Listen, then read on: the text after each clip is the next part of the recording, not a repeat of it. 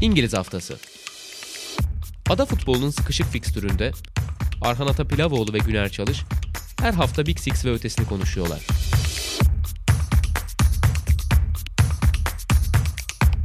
Statsbomb işbirliğiyle. Sokrates'ten, Sokrates Podcast'ten herkese merhabalar. İngiliz Haftası'nın yeni bölümüyle karşınızdayız. Bugün çok özel bir konuğumuz var. Sevgili İbrahim Altınsay bizimle birlikte. Abi hoş geldiniz öncelikle. E, kırmadığınız için çok teşekkür ederiz. Rica ederim. Büyük zevk benim için.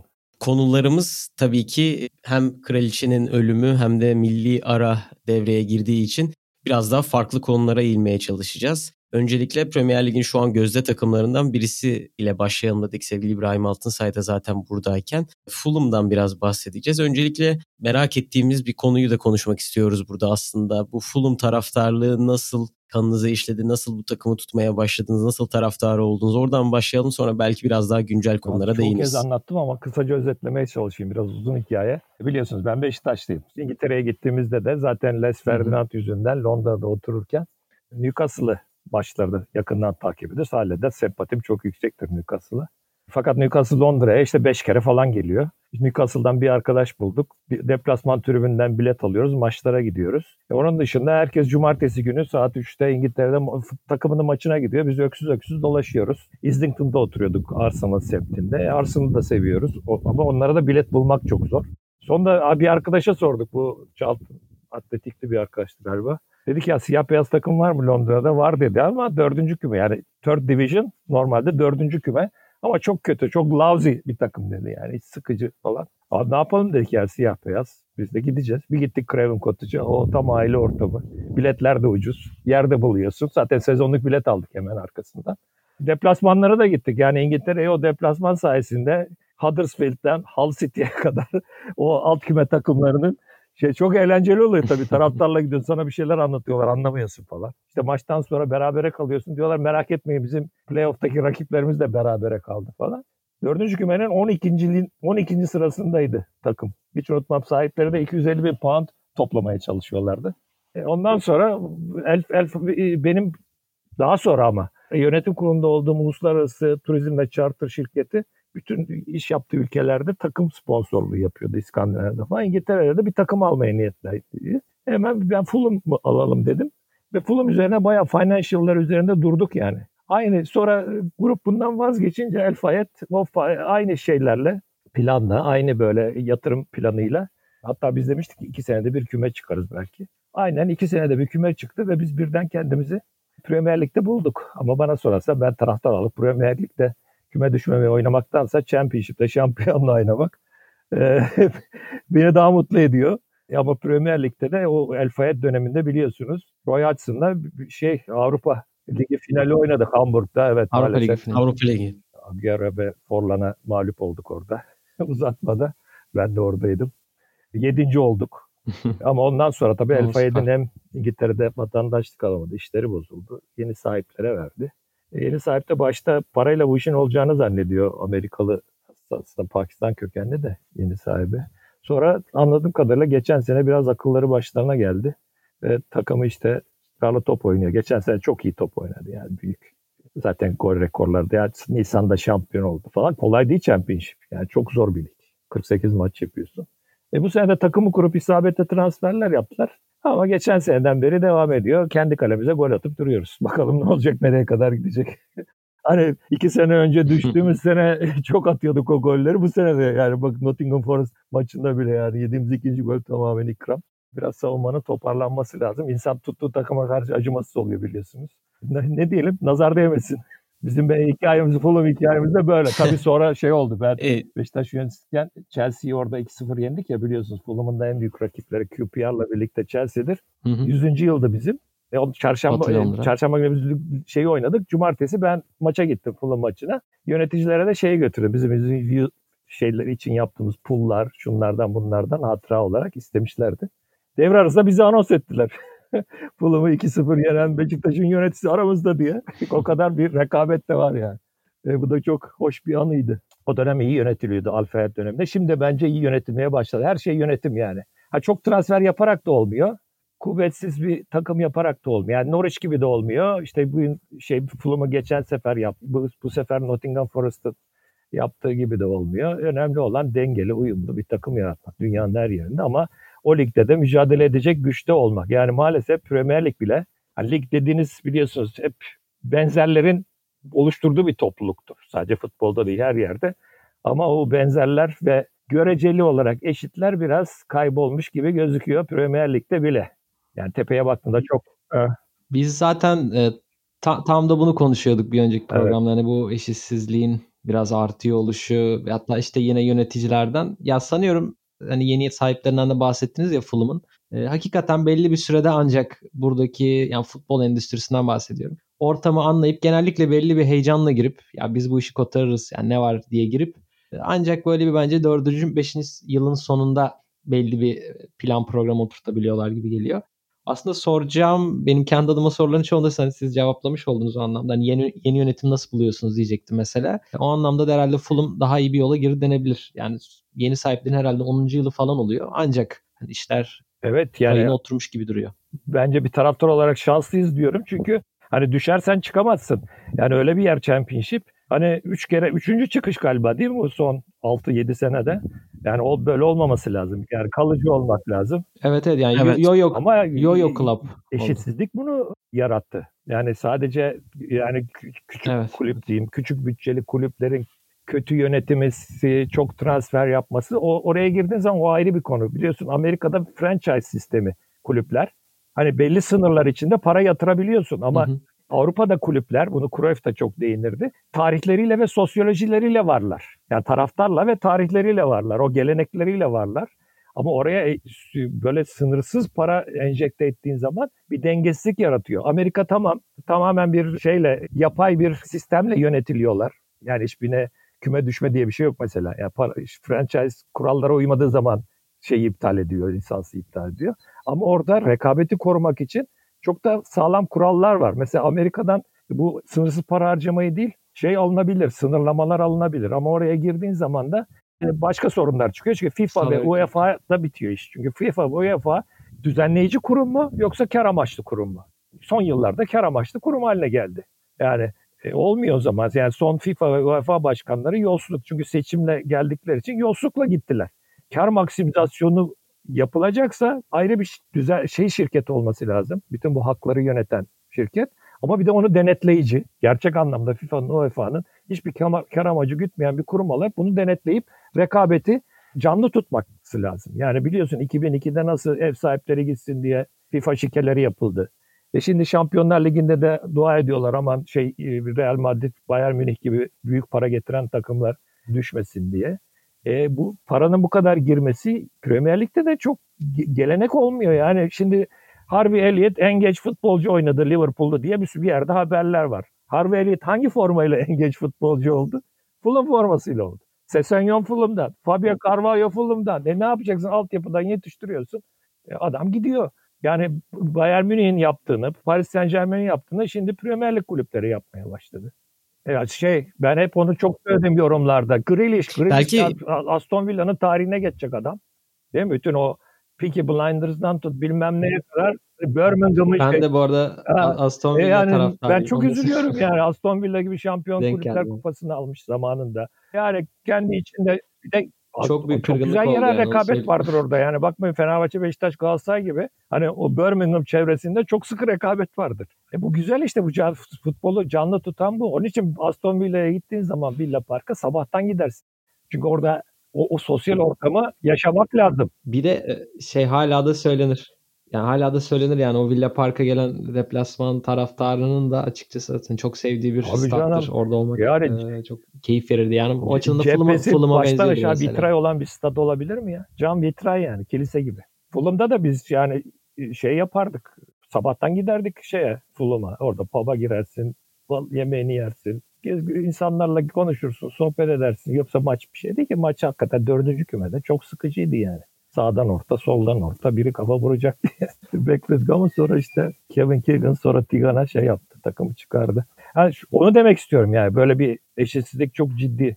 Yani tamam Premier Lig iyi. Son yıllarda özellikle hani Liverpool Manchester rekabeti hep 90 puanların üzerine çıktılar. Hücum futboluyla kazanıyorlar. Seyir zevki vererek kazanıyorlar. Ya bu çok önemli bir şey. Onun için Premier Lig bu kadar e, çekici hale geldi. Ama altta da bakıyorsun işte çok erken kopmalar oluyor. Futbolcuları elinde tutamıyorlar. Bu da ciddi bir sorun. Aran sen bir şey diyordun galiba orada. Şey diyecektim. Hani aslında bu Harvey Elliott, e, Sessegnon ya da diğer oyuncuların hani Premier Lig'deki büyük kulüplere gitmesi belki Premier Lig'de şu an için çok fazla büyük bir endişeymiş gibi gözükmüyor olabilir. Bunun sebebi muhtemelen Premier Lig'deki Big Six takımlarının varlığı. Yani aslında Bundesliga'da da işte Upamecano bir gösteri yaptığında Bayern Münih'e gideceğini biliyoruz artık. Dortmund'dan birisi yükseldiğinde Bayern Münih'e gideceğini biliyoruz ya da Fransa'da aynı şekilde Paris Saint Germain için geçerli dediklerim. Fakat burada Premier Lig'de bunu tam olarak görmeyişimizin nedeni çok fazla takıma gittiği için mutlak bir güç yokmuş gibi hissediliyor sanki. Yani Almanya'da, İspanya'da, Fransa'da ya da İtalya'da gidilecek takımlar belli olduğu için ya Almanya'da işte bir takıma gidiyorsun, Fransa'da bir takıma gidiyorsun, İspanya'da iki takıma gidiyorsun. E, muhtemelen İngiltere'de çok fazla takıma gidebilme opsiyonun olduğu için o bahsedilen şey çok büyük bir sorunmuş gibi gözükmüyor evet, şu an İngiltere'de. Çok, çok haklısın öyle. Ben Belki çok de. kısa bir şey ekleyeyim orada. Tabii dinliyorum.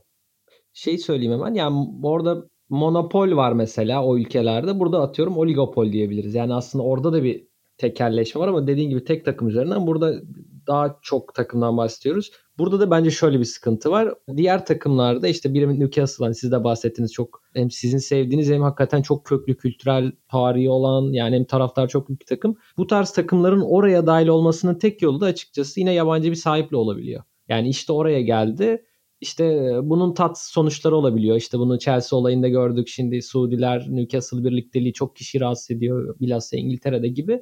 E bir de bunun yanında bu sefer bu insanların İngiltere futbolu üzerinde söz hakkı doğuyor açıkçası. İşte bu hafta mesela Guardian'da bir yazı vardı. İşte Amerikalılar sessiz olduğu sürece bizim hoşumuza gidiyor. Şimdi bu, konuşmaya tabii, başladılar. Evet, o, iş değişecek gibi bir yorum evet, vardı mesela. Evet, Chelsea üzerinden. Chelsea evet Bowley üzerinden. Çünkü Bowley dedi ki hani All Star maçı yapalım güzel olur bence dedi.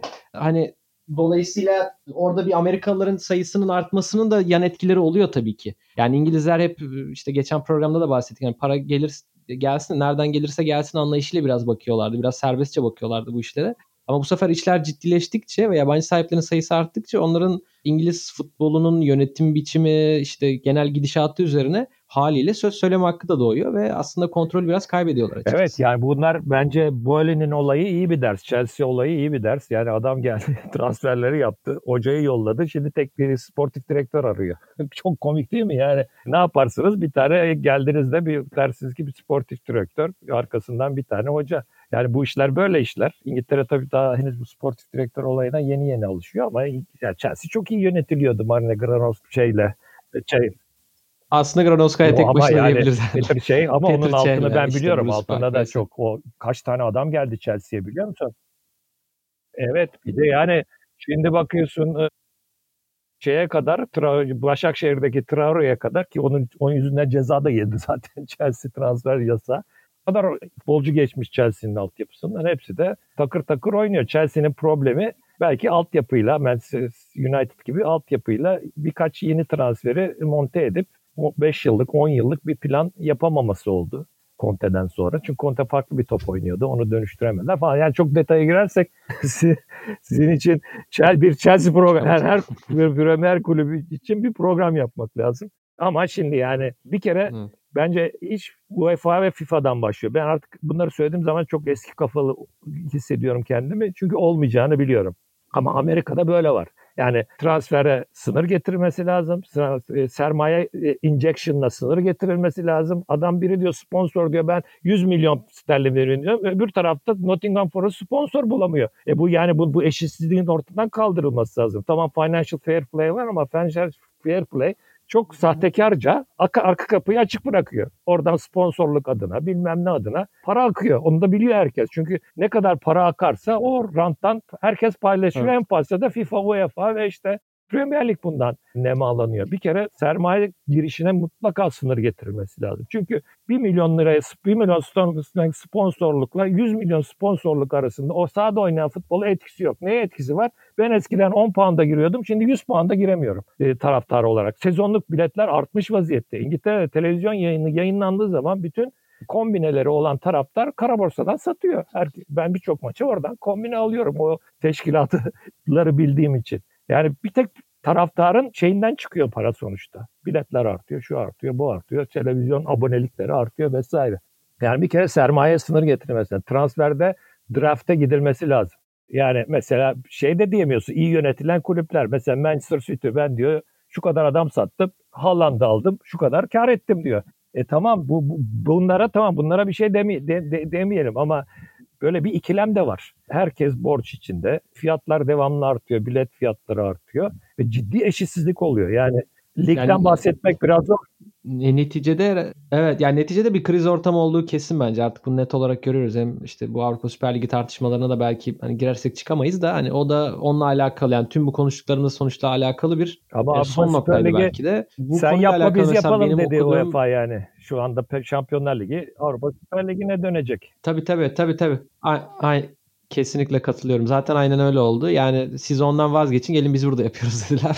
Böyle vazgeçirirler gibi duruyor. Ya şeyi söyleyeceğim. Yani bir beğendiğim görüştü mesela okuduğum yazılardan birinde. Ya bu artık bir kriz var ortada. Hani bunu konuşmasak bile krizin olduğu çok açık ve dolayısıyla eğer biz konuşmazsak, biz tartışmazsak, bizden kasıt yani atıyorum futbolun tüm paydaşları. İşte işte Fulham'ın sahibi konuşmazsa Chelsea'nin sahibi konuşacak. Bu sefer Chelsea'nin sahibinin istediği şekilde bir dönüşüm olacak. Dolayısıyla herkese hitap eden, herkesin hakkının gözetildiği bir bazı işte reformlardan, dönüşümlerden geçilmesi gerekiyor. Bu yüzden de herkesin bir şekilde konuşması gerekiyor gibi bir e, yazı vardı New York Times yazarı. Rory Smith'in yazısıydı o da. Ya ben buna kesinlikle katılıyorum. Yani işte sizin de dediğiniz gibi pek çok sorun var. Pek çok işte siz mesela atıyorum seyirci açısından da yaklaştınız. izleyici açısından da, taraftar açısından da. Dolayısıyla sanki spor medyasında da basında da biraz daha bu tür konuların artık daha fazla konuşulması gerekiyor gibi geliyor bana. Çünkü atıyorum oyun için konuşuyor ben de zaten çok seviyorum ama hani dediğiniz gibi bir noktada bu dengenin de gözetilmesi ve artık oyunun siyasetini de sanıyorum bir ana akım konuşma konusu e, haline gelmesi gerekiyor gibi geliyor bana. Bu konuşmayla alakalı bahsediyorsak bu bir e, şey artık yani sosyolojik bir olgu. Yani sosyolojik bir eğlence sektörü. Spor falan değil yani. Hı hı. Anlatabildim mi? Sosyolojisini öldürmemek lazım. Tavuğu kesmemek lazım. Yani sosyal bir organizma kulüpler. Ve biraz sivil toplum kuruluşu. Yani gittikçe o aidiyeti kaybederseniz ve siz her zaman tokat yiyen, ne bileyim küme düşmeme oynayan bir takımı savunmanız, e, şey yapmanızın bir anlamı kalmaz. Çok açık söyleyeyim ben kadın maçlarından, daha alt küme maçlarından çok daha zevk alıyorum. Özellikle bizim Türkiye'deki Süper Lig'e baktığın zaman. Yani ben U17, U19 maçlarını da çok seyrediyorum. Hı Beşiktaş falan. Çok zevk alıyorum oradaki o saflıktan, iyi niyetinden. Yani derler ya Batı'nın iyi taraflarını alalım. Bence Amerika'daki bu örgütlenmenin iyi taraflarını almak lazım ama ben kimim ya? Kimse dinlemiyor. Ortada milyon avrolar dönünce bir, bir maçın şöyle oynanması, böyle oynanması hani böyle oynanması 10, bin, 10 lira kazandıracaksa öbür türlü oynanması 1000 lira kazandırıyorsa kimsenin beni dinlediği e, yok ama bu eşitsizlik hakikaten ciddi şekilde e, rahatsız etmeye başladı. Biraz tavuk şeyi kesiyoruz yani. Altı yumurtlayan tavuğu kesmeye başladık gibi hissediyorum ben. Bir tek işte Premier Lig'de iyi futbol oynanıyor. Yani hakikaten kafa yoruyorlar falan. O biraz gölgeliyor. Ama yani şey dediğin gibi tamam şey yok. Tek takım almıyor Bayern Münih şey gibi ama yukarıdakiler aşağıdakiler sınırı. Ben geçen sene yorumlar pro, bizim programda falan söylemiştim. Yukarısını puanlarını topladık aşağıya topladık. Acayip bir şey vardı. Uçurum vardı yani. Evet. Bence bir de bu siz konuşurken aklıma geldi. Kraliçenin ölümünden sonra işte maçların ertelenmesine tabii Birleşik Krallık'ta çok fazla tepki gösterilmedi ama Avrupa'da genellikle tepkiler vardı. Bayern Münih taraftarı hatta işte son dakikada böyle bir bilet iptali mi olur taraftara biraz saygınız olsun tadında bir pankart açmıştı. Ve siz konuşurken aklıma geldi eskiden 10 liraya giriliyordu şimdi 100 liraya girilmiyor diye. Bence bu bahsi geçen hani sizin bahsettiğiniz tepkilerin azalmasına yol açan nedenlerden birisi de bu. Artık İngiltere'de tepki gösterebilecek bir nasıl desem grup kalmadı. Çünkü zaten o bileti alabilen insanlar giriyor ve çok internasyonel bir tribün kültürü oluşmaya başladı. Asya'dan, Avrupa'dan Avrupa'dan ya da Amerika'dan çok fazla taraftar geliyor. Hani Avrupa'da en azından Almanya'da ve belki Fransa'da belli ölçüde yine bu var ama İngiltere'de bence fiyatların artmasıyla birlikte bu tepkiyi gösterecek insanların sayısının Evet, azaldığını Liverpool söylesek çok Liverpool yanlış bir seyircisi bu konuda uzun yıllardır mücadele veriyor. Hatırlıyorsanız bir pankart vardı bir zamanlar e, yoksul ama gururlu bir genç vardı falan diye. Hani klasik şeyi tribünlere asmışlardı. E, yani bu sahiplerin para verdim istediğimi yaparım kavgası Manchester United üzerinden maalesef kulübün geleneğini bile etkileyecek şekilde neredeyse 20 yıldır sürüyor hatırlıyorsanız. Var bunlar. E işte bazı kulüpler diyor standing yapalım. Chelsea yapıyor işte bir tribünü ayakta yapayım ki daha fazla insan gelsin. Daha ucuza satayım diyor. Ama şu var Türkiye'de de aynı şey var. Ben onun için bıktım bunları sözü. Yani sonuçlar üzerinden tartışmanın bir alemi yok. Nedenler üzerinden gitmek lazım. Neden de bu işin kar e, e, e, maksimizasyonuyla uğraşan kar amaçlı kurumların aynı zamanda düzenleyici kurum olması. Bir kere buradan başlamak lazım. Ondan sonra düzenleyici kurum rekabeti ayakta tutacak sınırlamaları getirir. E, getirir. Çıkar çatışması oluyor tabii. Çünkü e, Klopp'un Klopp'un şizofrenik açıklamaları. Bir yandan ben tra yabancı pahalı transfere karşıyım. Devletlere karşı şey yapıyorum. E senin şeylerinde Amerika Birleşik Devletleri yani sen de oturuyorsun Fabio Carvalho'ya bastırıyorsun parayı alıyorsun. Şeyi, onu mesela Fulham tutamadı. Adam imzalamadı çünkü. E, Fulham'da imzalama şey menajerleri, çocuğun menajerleri. Ne bileyim işte Darwin Nunez'e veriyorsun parayı. Yani sen verdiğin zaman şey oluyor. Anlatabildim mi? Ya Bayern Münih taraftarın da karşı çıkması ertelemeye onlar Şampiyonlar Ligi'nde dinlenerek oynayacaklar. Biz 3 gün sonra oynayacağız aslında ki anlat, anlatabildim mi? Ertelemeye karşı çıkanlar. Bence şöyle, şöyle şöyle bir sorun da var orada. Yani işte Arsene Wenger'in emekli olmadan önce emekli diyorum artık tabii de emekli olarak kabul ederek yani. Vermeden önce emekli olmadan önce verdiği röportajlarda ne söyledi şöyle bir şey vardı. İşte tespitler yapıyor genel kariyerine başladığı günden bugüne olan işte futbolda, toplumda olan değişiklikleri vesaire. Yani şunu söylüyor. Önceden zaten e, işte tek bir kişi vardı. Onun sözü denirdi. O önemli bir şeydi ama artık hani bu tabana yayıldı ve hani herkesin görüşünün bir önemi var. Bu oyuncular için söylüyor bunu. Hani oyuncuları hükmederken söylüyor. Ama bir de şöyle bir şey söylüyor. Yani oyunu izleyen kitlenin de tavrı ve tipi değişti. Yani bunun tabii ki giren parayla da işte ilişkisi var. Atıyorum Arhan az önce örneğini verdi. Yani daha uluslararası bir seyirci var mesela. Oradaki yerel taraftar yok ve bu çok farklı bir noktaya getirebiliyor maçı izleyen e, kişinin profilini, o maçın genel gidişatını. Veya işte şunu söylüyordu Arsene Wenger örnek veriyordu. Ya belki ileride diyor oyuncu değişikliklerini taraftarlar belirleyecek. Açacaksınız bir tane şey gibi. Twitter'dan anketler oluyor. Şunu mu istiyorsunuz, bunu mu istiyorsunuz? E, takımın Arsenal'ın atıyorum Twitter hesabında bir sonraki oyuncu değişikliği kim olsun diye bir anket yapacaklar. Basacaklar atıyorum. %60 çıkan oyuncu girecek gibi. Bunu niye anlatıyorum? Hani o düzenleyici organla kar eden organın aynı kişi olduğunu söylüyorsunuz ya. E biraz da işler buraya geliyor. Yani taraftarın ne ist taraftar ne istiyorsa biraz artık o oluyor futbolda da. Çünkü yöneticilerin üzerinde de atıyorum e, bu tarz bir baskı var. İşte özellikle Türkiye'de bunu çok görüyoruz. Sosyal medya üzerinden yönetilen pek çok kulüp var diyebiliriz herhalde. Bunu belki İngiltere'de de belli ölçülerde baskısını hissediyor olabilirler. Yani dolayısıyla aslında pek çok yerden gelen çok farklı güçler, çok farklı kuvvetler var bana göre futbolun genel gidişatını etkileyen. Hani o yüzden de artık bunu böyle kendi haline bırakmak yerine sizin de dediğiniz gibi belli tartışmaları artık daha sert bir şekilde yapıp daha sonra da ortak belli kararlar Ama almak çok doğru söylüyorsun. Taraftarın tavrı da yani maç izleme biçimleri de değişti. Şimdi bir sosyal medya mesela maç seyrederken cep telefonunda onun yorumunu yapmaya başladılar. Ben bakıyorum bizim maçlarda bile İngiltere'de de öyle. Yani maçtan çok cep telefonundan ne, ne bu maç hakkında ne yorum yapabilirim? Başkası ne demiş? Ona demiş. Ona bakılıyor. Ya sen o zaman niye stada geldi? Bu bu kadar para verdi maçı seyrediyorsun. İkincisi yani bizim çocukluğumuzda belki siz de oraya yetiştiniz. Biz futbolu şeyde oynardık mahallede oynardık. Biraz benim gibi olan amatör kümede oynardı falan filan. Sabah biz maçımızı yapardık. Öğleden sonra zaten Fener Galatasaray Beşiktaş Dolmabahçe'de oynardı. Giderdik seyrederdik derdik ya ya biz oynuyoruz ama buradakiler hakikaten biraz farklı oynuyor bu işi. Hani bu, bu sahaya çıkmak için biraz farklı olmak lazım. E oynadığın için de biliyorsun sen oynuyorsun ama bir de rakip var. Rakiple karşı oynuyorsun. Ama konsol oyunda oynayanlar her şeye muktedir zannediyor kendini. Ona sakarım, buna sakarım ama şeyi bilmiyor ki sana kazandırıyor. Yani kasa sana kazandırıyor ama sonuçta kasa kazanıyor. Yani konsol oyunu kazanıyor. Çünkü sana devamlı oynatıyor. Alıyorsun bir zaten onu Jota yapmış şeydeyken Wolverhampton'dayken. Semtinin takımını almış. Şampiyonlar Ligi şampiyonu yaptım diyor. Kaç kere diyor. Selford mıydı? Neydi bir takımın adı var. E şimdi şu her şeyi kolay zannediyor. İki adam soktu mu olay değişecek zannediyor. Futbolun kolay olduğunu zannediyor. Rakibi yok sayıyor. Yani şimdi bu ikisi futbolu izleme futbolun nasıl oynandığını anlama, algılama biçimlerini de çok değiştirdi. Ama sen tabii kuralları buna göre düzenlemezsen bu şey evet. değişir. Anlatabildim mi? Yani ne bileyim işte ne bileyim Manchester City maçını seyredersen statta başka bir şey olduğunu anlarsın sonuçta. Yani çünkü başka bir şey oluyor orada. Yani onu iki dakika eder sonra bakmıyorsan orada bir şeyi kaçırıyorsun. Sadece futbol, offside, gol, penaltı değil. Ama UEFA, FIFA, işte board bunu ancak bu böyle algılamaya başladı. Futbol nedir? Sadece sonuçtur. Sonuca ne etkiler? Offside mı değil mi? Penaltı değil mi? Gol mü değil mi? Buna bakıyor. Niye bakıyor? Çünkü bahis olayı var. Şimdi hiç bahsetmediğimiz olay bahis olayı. Bahis olayı şu. Ben Finlandiya'nın bilmem ne ikinci ligasında takımın ne olduğunu bilmem, ne oyun olduğunu bilmem ama ona oynarım. Niye? Bak, istatistiğine bakarım, bilmem nesine bakarım, sonuçlarına bakarım. E o zaman futbol tabii şeyin dediği gibi, Real Madrid başkanı dediği gibi 15 dakika oyna. Hemen sonuç ortaya çıksın. Zaten konsol oyunları 15 dakika değil mi? Şimdi sadece sonuçtan itibaren görüyorsun ve her şeyi böyle etkileyebileceğini görüyorsun. O zaman sahadaki oyunun bir önemi kalmıyor.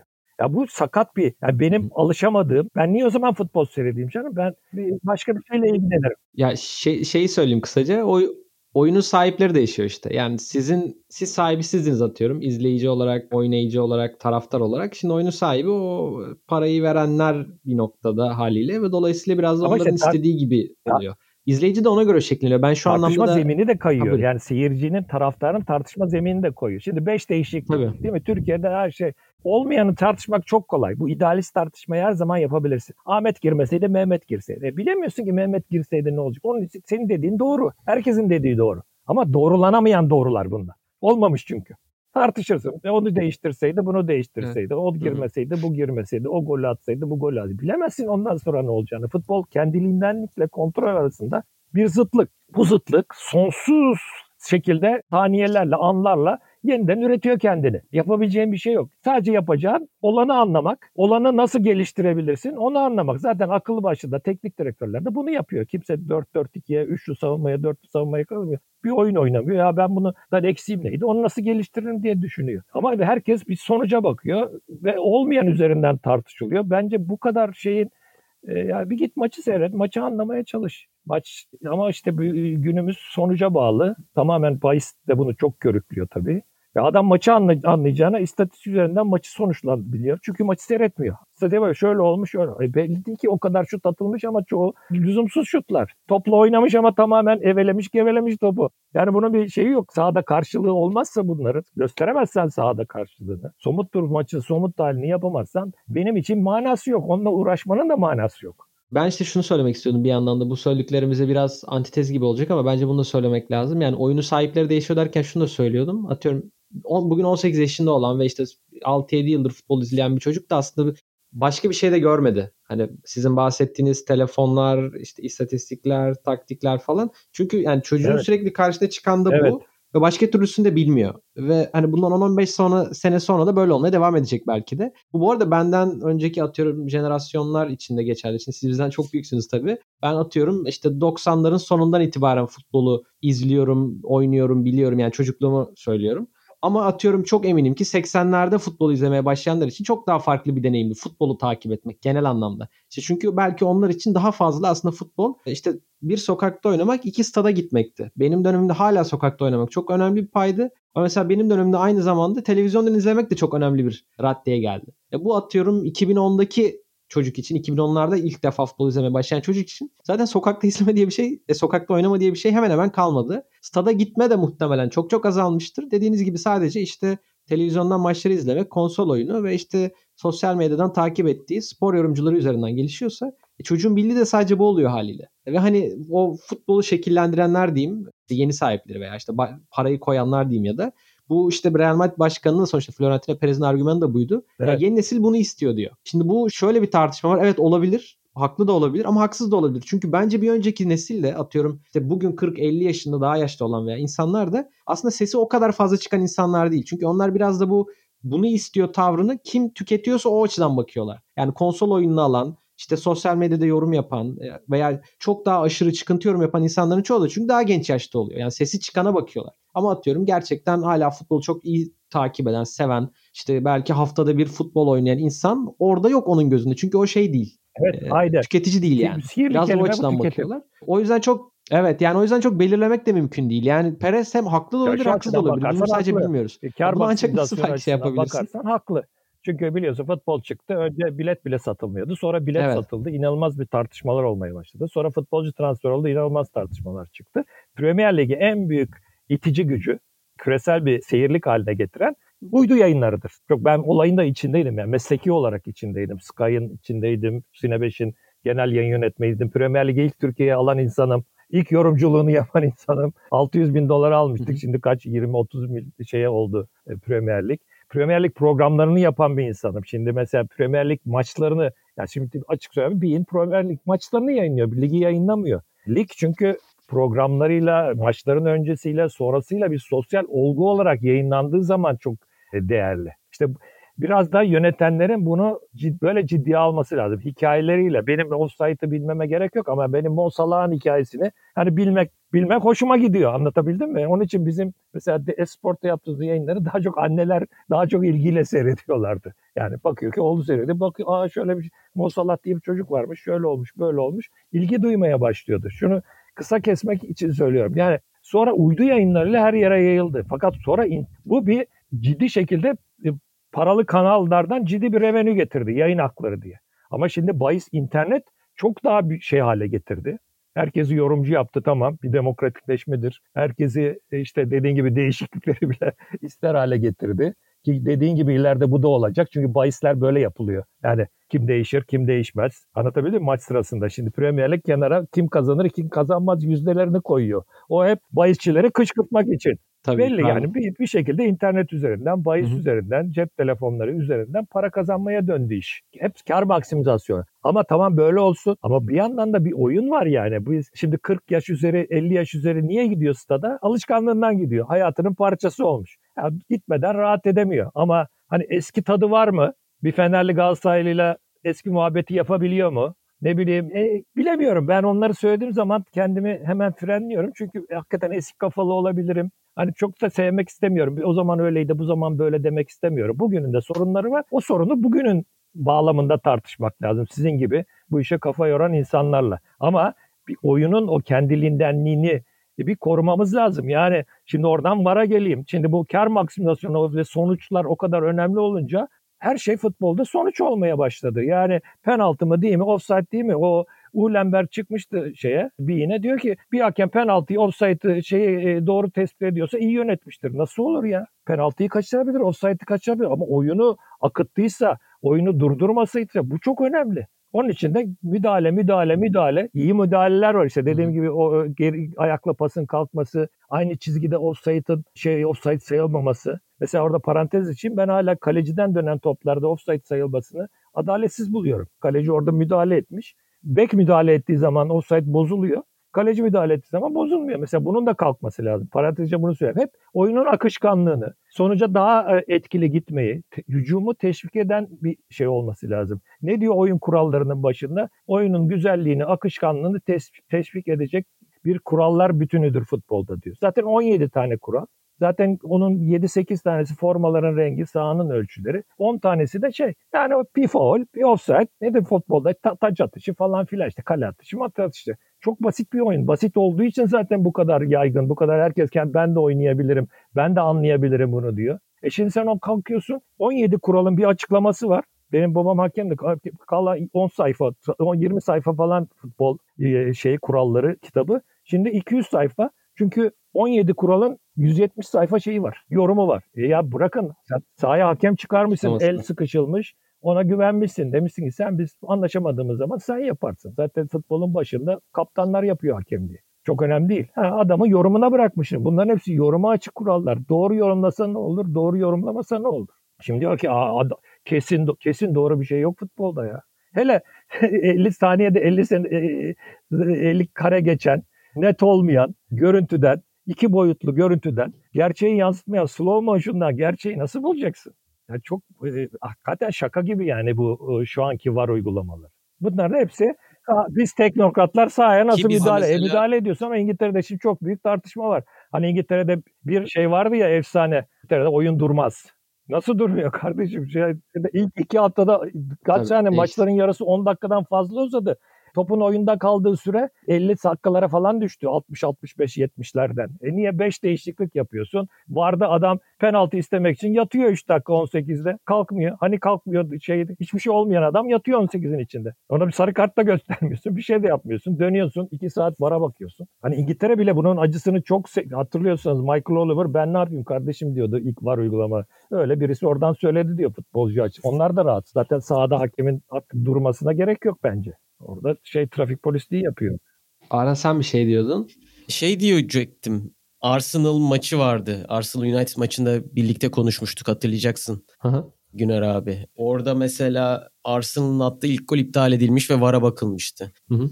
Çok da mesela VAR'a bakılacak pozisyon değildi. Çünkü sonuçta VAR'ın kurallarında yazan şey çok mutlak pozisyonlarda yapılan hatalar sonucunda VAR'a bakılması üzerine ilerliyor. Ama çok mutlak olmayan pozisyonlara da çok fazla bakılmaya başlandı. Bu zaten Süper Lig'de çok uzun süredir şikayet edilen bir noktaydı. Tam olarak VAR'ın tanımını bir türlü yapamadığımız ve her şeye VAR'ın bakmasını istediğimiz için. Şimdi ama bu Premier Lig'de de gözüküyor. Şampiyonlar Ligi'nde de farklı noktalarda gözüküyor. Ve bir yerden sonra ister istemez her kararın VAR'a gidebileceği tehlikesi de ortaya çıkıyor sanki. Evet yani ben senle konuşurken dediğin gibi buraya getiriyordum biraz konuyu. Bir de şunu söyleyeyim dinleyicilere. Bizim konularımızdan biri de vardı aslında bugün. Onun bir sebebi de İngiltere'de de hakikaten bu var konularının epey bir tartışılır hale gelmesiydi. Özellikle işte bir hafta önceki maçlarda bu sıkıntı yaşanmıştı. Ya benim dikkatimi çeken mesela özellikle bu Alan Shearer bunu sık söylüyor, dile getiriyor epeyce bir süredir. Ya bu var dediğin şey ilk başta siz bunu yayınladığınızda, sunduğunuzda insanlara clear and obvious error için yani çok açık net hatalarda vara VAR'a gidilecek. O da nedir? Ya işte hakem golü vermiş ama adam hakikaten yani çizgi de çekiyorsun. 2 boyut, 3 boyut her neyse. Adam işte 5 metre önde yani. Veya çok net bir şekilde hakem kaçırmış bunu. Veya işte bir tekme var. Hakikaten tekme çok net oldu belli. Hakem kaçırmış gözünün önünde değil çünkü kameralara yakalanmamış. Hakemi uyarıp burada müdahale etmek. Yani hakeme yardımcı olmak gerçekten ama hakemi bypass etmek değil. Şimdi tabii teori başka uygulama başka oluyor. Bunda tabii ki çok bağlam da önemli. E, Türkiye'de mesela atıyorum bu daha çok oluyor. Bizde tabii kişilere duyulan büyük bir güvensizlik de var. Veya işte herkes bir konuda haksız olduğunu düşünüyor. Kendi içinde haklı olabilir, haksız olabilir. Dolayısıyla aslında hep böyle bir kişi inisiyatifini geri plana itmek ve biraz da o kitlenin istediğini öne çıkarmak veya kişiyi o başka bir şey yapmaya zorlamak gibi bir durum oluyor. Ve tamamen yorumu bypass eden bir, bir durum ortaya çıkıyor. Senin de dediğin gibi. Şimdi pozisyon olabilir pozisyon hakikaten %50 %50 olabilir. Yani o pozisyonu izliyorsun. Varda bile izlediğinde sen de dediğin gibi faal olabilir de olmayabilir de. Böyle bir durumda veya işte %60 %40 VAR'a gidilmesi çok saçma. Çünkü yani şeyi karşılamıyor, tanımı karşılamıyor. Ama VAR hakemi çağırdığı zaman hakem VAR hakeminin düşündüğünü yapmak zorunda gibi kalıyor. Çünkü e, diğer türlü bu sefer işte sürekli tartışılacak, işte gördü ama hala okuyamadı gibi şeyler söylenecek. Aslında hakemin yorumunu bypass ediyor. Bu sefer VAR hakeminin yorumu ortaya çıkıyor. O, o zaman yardımcı olmaktan çıkıyor hakem. Yani var hakemi ve saha hakemi var ve bu ikisi maçı yönetmiş oluyorlar. Yani bambaşka bir durum ortaya çıkıyor. Bir de şöyle bir yan etkisi ortaya çıkıyor. Şimdi %50 %50 olan pozisyonda eğer böyle bir karar veremiyorsan oyunun kurallarını değiştiriyorsun ve çok net belli kurallar bulmaya çalışıyorsun. Hani varla alakalı ilk planda ortaya çıkan bir sürü garabet kural vardı diyeyim. İşte oyuncunun eli Ay, şöyle açık, böyle elle oynadığı vardı Çünkü ya. Elle orada aslında yorumu... Adamı, şimdi golü atana çevirdiler onu. Ya olur Evet. mu ona başka tarafta handball vermiyorsun. Ya o, Ee, o adam neden? koluna çarpmış, kaleye girmiş. Golü iptal ediyorsun. İnanılır gibi değil. Gol katilleri bunlar. İşte onu o, onun sebebi de ne de bu ikircikliği ortadan kaldırmak. Yani yorumu ortadan kaldırmak. Çünkü hakeme yorum fırsatı bırakmamak aslında. Bu yani sıkıntılı bir durum. Bunu sadece futbol alanından çıkarabiliriz. Tamamen başka alanlara da kayabiliriz. Yani bir insan işini yaparken tabii ki yorumunu ortaya koyacak. Tabii ki inisiyatif Çok alacak ve sen ona o güveni vermek zorundasın. Yani adamın- bu. Ben adamı denetlemek ayrı bir şey. Big Brother gözlerden uzak bir odada bir Hı hı. oyunun şeklini belirliyor. Hem de, e, de Trabzon üzerinde demodeli bir teknoloji kullanarak. Tam Big Brother yani. Zaten bir ben Hı hı. Biz Yani inisiyatif almak yazıda şeyle girmiştim biliyorsunuz Ha, Years buyurun. and Years diye bir dizi var. Yani 4-5 yıl sonrasını anlatan İngiltere'de 20- 2024'leri. Orada baba oğul maç seyrederken baba oğluna diyor ki biliyor musun diyor eskiden sahada hakemler vardı onlar verirdi kararları diyor. Gitmiş hakem yani. Halbuki biz ne diyoruz Evet. futbolda? Bunlar futbol kuralları yoruma açık. Onun için hakem var. Zaten yoruma açık olmasa hakem olmazdı. Şimdi hakemin yorumlarını tartışıyorduk değil mi? Bir süre sonra bu televizyon yayınlarıyla birlikte neyi tartıştık? Hakem kararı. Yani değişik maçlardaki hakem kararları arasındaki tutarsızlığı tartışmaya başladık değil mi? E bu tamam. Bunların ikisinin de futbolla alakası yok. Oyunu evet. geliştirmekle bilmem ne daha çok. Çünkü esas da şu vardır. İyi hakem vardır, kötü hakem vardır. Hakemin iyiliğini belirleyenden de futboldan anlıyor mu? Futbolu süzüyor mu? O futbolun akışkanlığını sağlıyor mu? Zaten kuralların başında yazdı. O an, anayasa gibi şeyi. Yani futbolun akışkanlığını, güzelliğini, seyir zevkini arttırmak. E, bunu sağlıyor mu? Bunu sağlıyor. Bu da biraz yetenek, çalışma, biraz da yatkınlık meselesi. Yani herkes hakem olamıyor. Herkes nasıl golcü olamıyorsa herkes de hakem olamıyor.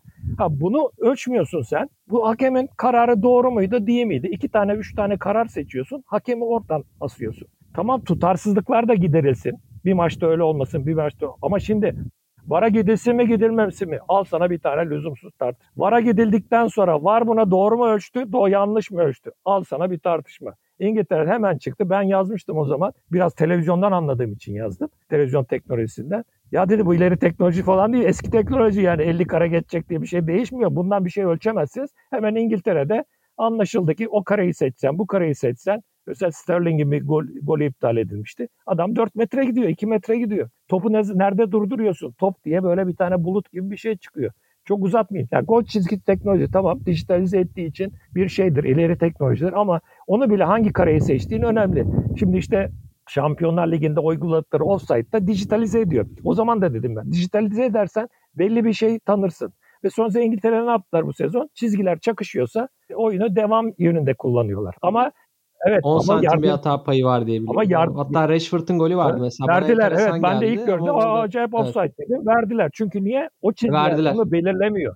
Hani dediğin Aynen gibi öyle. Ben de Arsene Wenger de demişti 30 santim olsun. Yani çizgiler birbirinden kopuyorsa o zaman dersin ki bu offside. Ama şu anda yardımcı hakemlik de ortadan kalktı. Adam 5 metre offside'a kaldırmıyor. Gidiyor orada şey Liverpool Van Dijk sakatlıyor e, Pickford. Van Dijk yok. Liverpool'un sezonu şey oluyor. E kaldır kardeşim. Niye kaldırmıyorsun offside'i? Belli yani ben buradan görüyorum. Sen oradan niye kaldırmıyorsun? Yardımcılık da öldü yani. İşte insanlara dediğim gibi inisiyatif alma hakkını da engellemeye dair bir tutku var. Yani bu Kaliteyi sıradan insanda da var. Yardımcı hakemlik ne, neydi? Bence... Gözünü çok iyi süzeceksin, göreceksin futbolcuyu, topu aynı anda ve o yetenekteki adamlar yardımcı oluyordu. Mesela Türkiye'de bir yardımcı var ismini unuttum ama mükemmeldir adam hiç offside'ı kaçırmaz. Hı.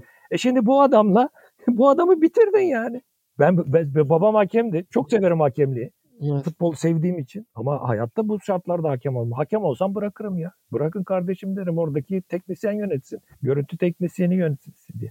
Mesele sadece var değil zaten. İşte zaten diyorum ya artık insanları akışkanlığını, doğallığını müdahale etme yapmaya yönelik genel Ya bir hakem penaltıyı da şeyde doğru verirse evet. nasıl iyi hakem evet. olur ya? O bir tarafta kan gövdeyi götürmüş. Çünkü o penaltı, o offside, o gol ta öbür taraftaki bir dizi sayısız rastlantısal hareket sonucu oluşuyor.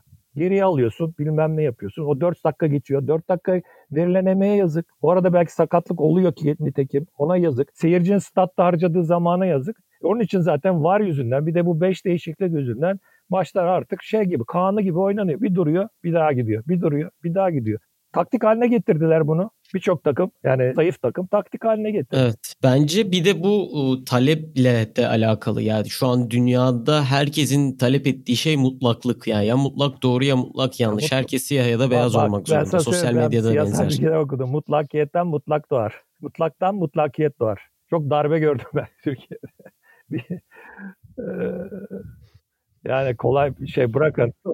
Şey hayat rastlantılar üzerinden gelişir insanlar bu rastlantıları da haksızlıklara da kabul etmesini bir bir arada yaşamanın yeniden üretilmesidir futbol. Bir arada yaşama kültürünün yeniden üretilmesidir. Maalesef bir arada yaşama kültürünün değil, nefretin yeniden üretilmesi haline geldi. Çünkü herkes haklı. Herkesin karşısındaki haksız. Tahammül edemiyoruz. Ben yıllardır yani Fener bizi yener, biz evet. Galatasaray yener, gideriz. Gene arkadaş benim aileden ya bu o, o ailelerde bile olmamaya başladı. Çünkü nefretin yeniden üretildiği bir alan haline geldi. Bu mutlak şey arayışı. Herkes mazlum. Ben sen benim için mal, muktedirsin ama kendim mazlumum. Sen de aynı şekilde kendini mazlum, beni zalim görüyorsun. Evet. Valla gene böyle bir şey oldu negatif üzerinden konuşmamız bir şey oldu ama yani her şeye rağmen sahaya çıkıp düdük başladığı zaman bu oyun bizi heyecanlandırıyor çünkü daha ne kadar ilerleyebileceğini, bizi düşünemediğimiz şeyleri bize hissettirdiği, düşündürdüğü için gidiyor. Yani ben mesela çok şu Haaland üzerinden onu bir kısa şey fragman gibi söyleyeyim izniniz verirse. Zaman da bitti galiba. Yani Haaland üzerinden Guardiola'nın yaptığı denemeler özellikle Dortmund maçında çok heyecanlandırıcı buluyorum. Biliyorsun yani şeye karşı e, bu böyle tez antitez olarak gider. Sentez hiçbir zaman olmaz. O da yanlış bir algılama da. Yani Manchester City'nin oynadığı futbol biraz böyle sette alan kapatan takımlara karşı zorlanıyordu. Onun için de zaten elemeli maçlarda sorun bulamıyorlardı. Haaland'ı golcü diye aldı diye düşünüyorlar. Maalesef cüstesine bakıp o Lukaku'da da öyle oldu. Onu böyle pivot santrafor düşünüyorlar. Çok böyle arkaik terimlerle. Halbuki yok. O ya bugünün günümüz çok hareketli ama ceza alanı içinde de verimli olan, kaleyi çok rahat bulan bir forvet. Yani çok bence geleceğin futbolcu tipi, her şeyi yapan. Haaland'ın yapamadığı bir şey söyle mesela. Yok. E, Pele de öyleydi zamanında yani. E, Pele'nin yapamadığı bir şey yok. Zayıf olduğu bir yanı yoktu. Ama Haaland'ı orada mesela şeyde Foden'la Alvarez'i Dortmund maçında Haaland'ın iki yanına o neredeyse yarım alana bile değil Haaland'ın sağına soluna koyarak savunma dengesini o kadar güzel bozdu. Dortmund'da o kadar ceza alanı içine yığdı ki ceza alanı önünden çok rahat şey o zamana kadar ceza alanı önünü zaten bu 4-5-1 savunmalar hep ceza alanı önünde başlıyor. Kendi birinci bölgeyle ikinci bölgeyi tutuyorlar. Çok heyecanlandırdı beni. Yani onu böyle denge bozucu olarak, bu setlerin dengesini bozucu olarak sıkı yakın alan savunmasını bozucular kullanması da çok etkilendi. Liverpool için tabii o çok değişim aşamasında. Klopp'un zaten uzun süreli sözleşme yapması bile bir kabuk değiştirme aşamasında ama onlar da o ritimlerini bulurlar diye umuyorum. Onun dışında Premier Lig'de bilmiyorum sizi heyecanlandıran bir şey var mı takımlarda teknik taktik olarak? Tabii ya bir Abi de istiyorsan sen konuş. Beni yani en çok heyecanlandıran noktalardan bir tanesi zaten Haaland'tı kesinlikle çok enteresan şeyler sunabiliyor ve hani gelişimini, tavanını hayal etmek bile evet, insanı çok şey, heyecanlandırıyor. Artık soru işaretleriyle anlamaya çalışmak lazım. Yani hemen kalıplara oturtmaya çalışıyorlar. Çok güzel David Squires'ın şeyde Guardian'ı, The Guardian'ın çizeri ya bu karikatür çiziyor. Çok güzel bir karikatürü vardı. Haaland geliyor şey Hı-hı. işte Hı-hı. şeyle karşılaşıyor Pep'le. Ha diyor Pep sahte ikimi buldum. Sahte ikimi buldum diyor. Klopp yani Pep de kendi oyunuyla birlikte bence Haaland'ı da değiştirecek. Bir Grealish'i biraz değiştiremedi. Ya Graham Potter gidiyor mesela. Ya bırak işte Brighton ne güzel fıstık gibi takımdı. Yani neredeyse tasfiyeden kurt almış gelmiş. Güzel top oynuyorsun. Chelsea'ye gitme işte kal Brighton'da. Olmuyor işte bak. Demin en başa dönersek. Hocalarda da var aynı şey ya. Futbolcularda Zengin geliyor parayı bastırıyor. O, o da fa- çok farklı bir figürdür aslında. Müthiş. O da çok farklı bir figürdür aslında. Belki daha uzun uzun konuşacağız Arhan'la da ama sonraki bölümlerde hakikaten enteresan bir insandır. Yani daha kültürlü mi diyeyim, daha dolu, ya daha futbola kendi zıtlığı içinde bakan bir adamlar bunlar. Hiç kalıpla, Anladığımız kalıpla kadarıyla düşünmeyen. Tabii. Bu insanları seviyorum ben. Onların röportajlarını okumaya, onların maçlarını anlamaya, ne yapmaya çalıştıklarını, yapamasalar bile yapmaya çalıştıklarını anlamayı seviyorum. Çünkü ufuk açıcı, insanı heyecanlandırıcı. Futbola ayırdığın zamana ya değdi bunu bu adama okumaya veya bu maçı seyretmeye değdi dedirtecek adamlar bunlar. Çok teşekkür ederiz abi.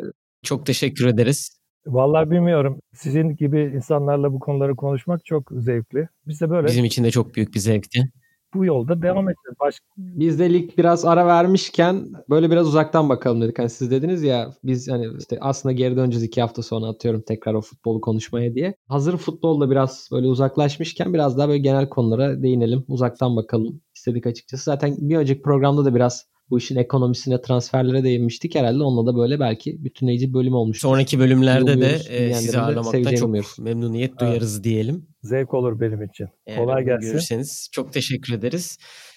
İngiliz haftasından bu haftalık bu kadar. Sevgili İbrahim Altınsay konuğumuzdu. Bizi dinlediğiniz için çok teşekkür ederiz. Hoşçakalın. Hoşçakalın.